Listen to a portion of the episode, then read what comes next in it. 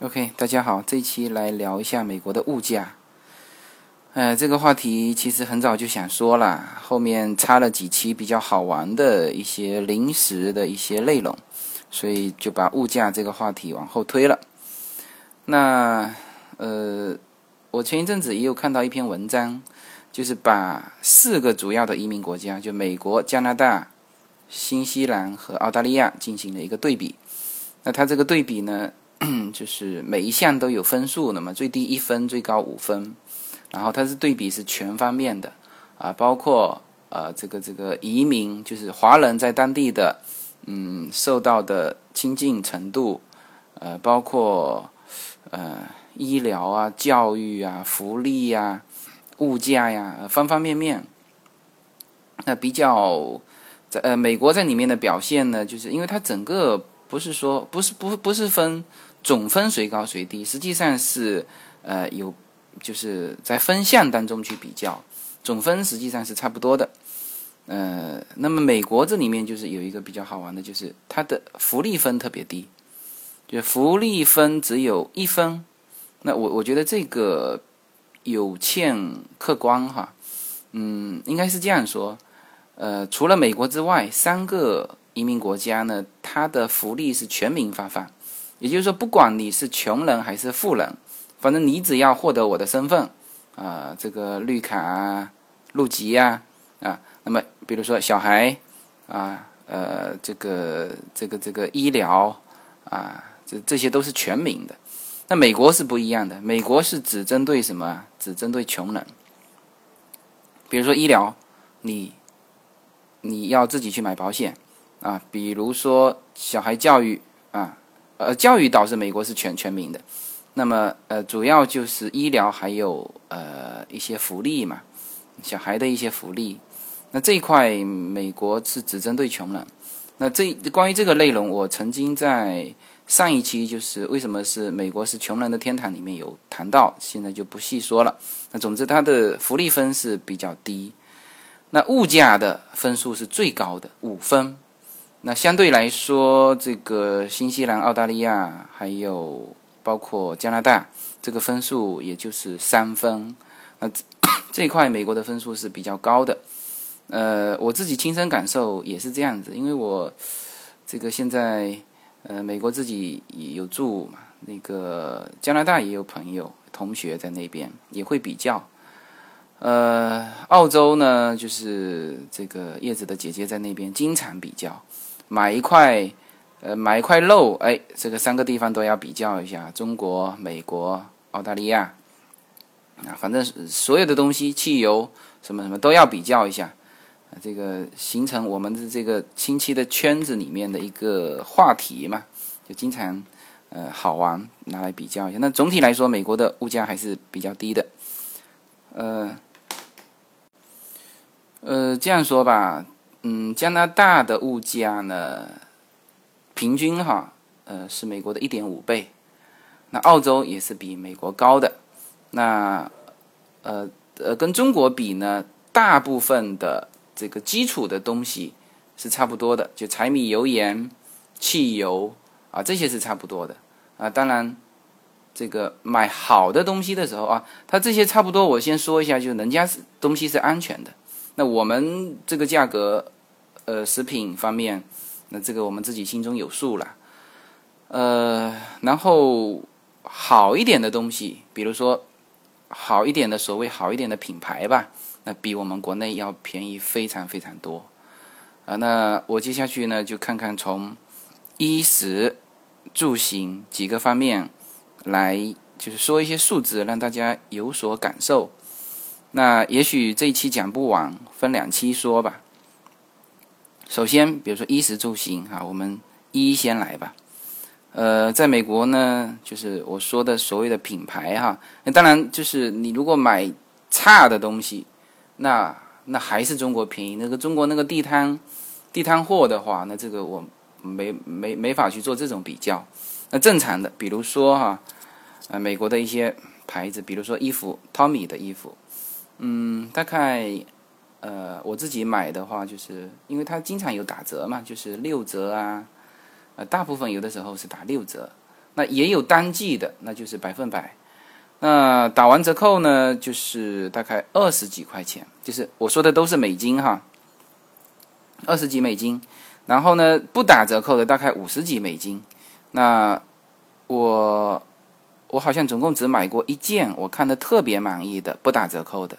大概五十几美金，Tommy 的，还是长袖的，呃，那种看上去是是可以穿成外衣的。呃，然后呢，CK 的也很便宜，呃，包括包括钱包啊，包括我还买过一件 CK 的皮衣，呃。很时尚的那种皮衣了，当然它是反皮的，但是看上去，嗯，那个皮，呃，非常好，就是就是做工做的非常好，就是仿皮的哈，嗯，大概卖到一百九十九美金，打完折之后是，嗯，一百块钱，那这个就就很便宜了，我是觉得很便宜啊，CK 的哦，呃，然后蔻驰的牌子的。比如说，我买过它的皮带，皮带差不多就是呃打完折哈，大概是四十五到五十五十美金。然后，嗯，当然，嗯，叶子现在住在那边嘛，他所以他买东西比较多，那也都是买一些呃这种牌子的。那有一次他这个去买了一个 CK 的薄毯嘛，这个买完我一听说他又买了个 C CK 的毯子，因为我们那时候正好。国内正在呃给他空运这个，就是家里的一些一些设备，呃一些一些呃这个这个这个衣服啊，还有一些嗯这种家居的东西正在给他运嘛。那那个时间点上，哎，他又跑去买这个薄毯，先是被我说了一顿，后来他说不贵啊，才十二块钱啊。我说啊，才十二块钱吗？那可以买呀，CK 的薄毯啊。然后呢，他经常会去淘到一些九块九的一些衣服，也都是很好的牌子，就是了。就是在美国是这样，就是，呃，他们的东西经常打折。那当然，中国东西也经常打折。问题是你前面的价格高啊，打完折下来，比如说哈，我举个例子，呃，那个利的牛仔裤吧，利的牛仔裤在美国呢，我基本上。好像没什么打折，就是一条五十块钱。我我我我那次着急回来，呃，就直接冲进去拉了三条。然后因为我知道大概自己知道自己的尺码嘛，就很快就大概就是五十块钱这样子。那国内怎么卖呢？国内是这样子，它标价先给你标到一千块钱，然后打就是最低的时候打四折啊，比如说。四五百块钱啊，有的是五折，四五百块钱，那那还是比美国卖的会贵嘛？呃，那大概呃服装方面大概就是这样子。那吃的方面，我刚才说了，就是基础的东西跟国内是差不多。哦，我现在说的是全部是以什么呢？是美金直接换成人民币的哈，就是。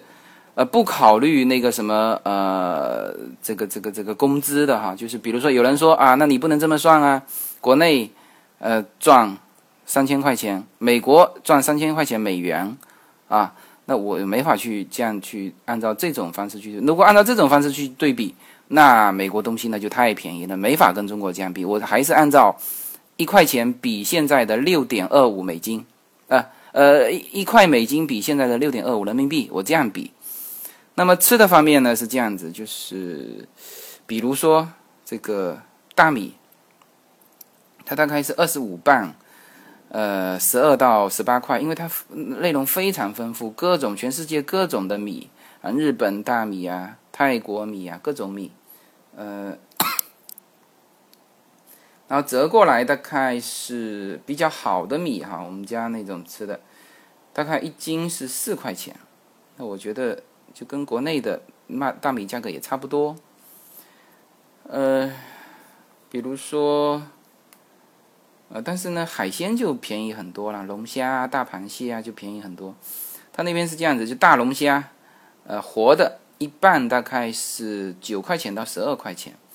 那一半大概是零点九四斤嘛，啊，就就是零点九斤，我们中国这边说的斤。那大概就是七十块钱一斤，这活的，哦然后有的是呃，就是急急冻的那种，嗯，就是我这个这一期节目的封面的那张照片那种，就是它其实是刚刚，就是好像是深海里面一过来就激动，然后迅速运到这边，那这种就便宜了，一斤才三十块钱。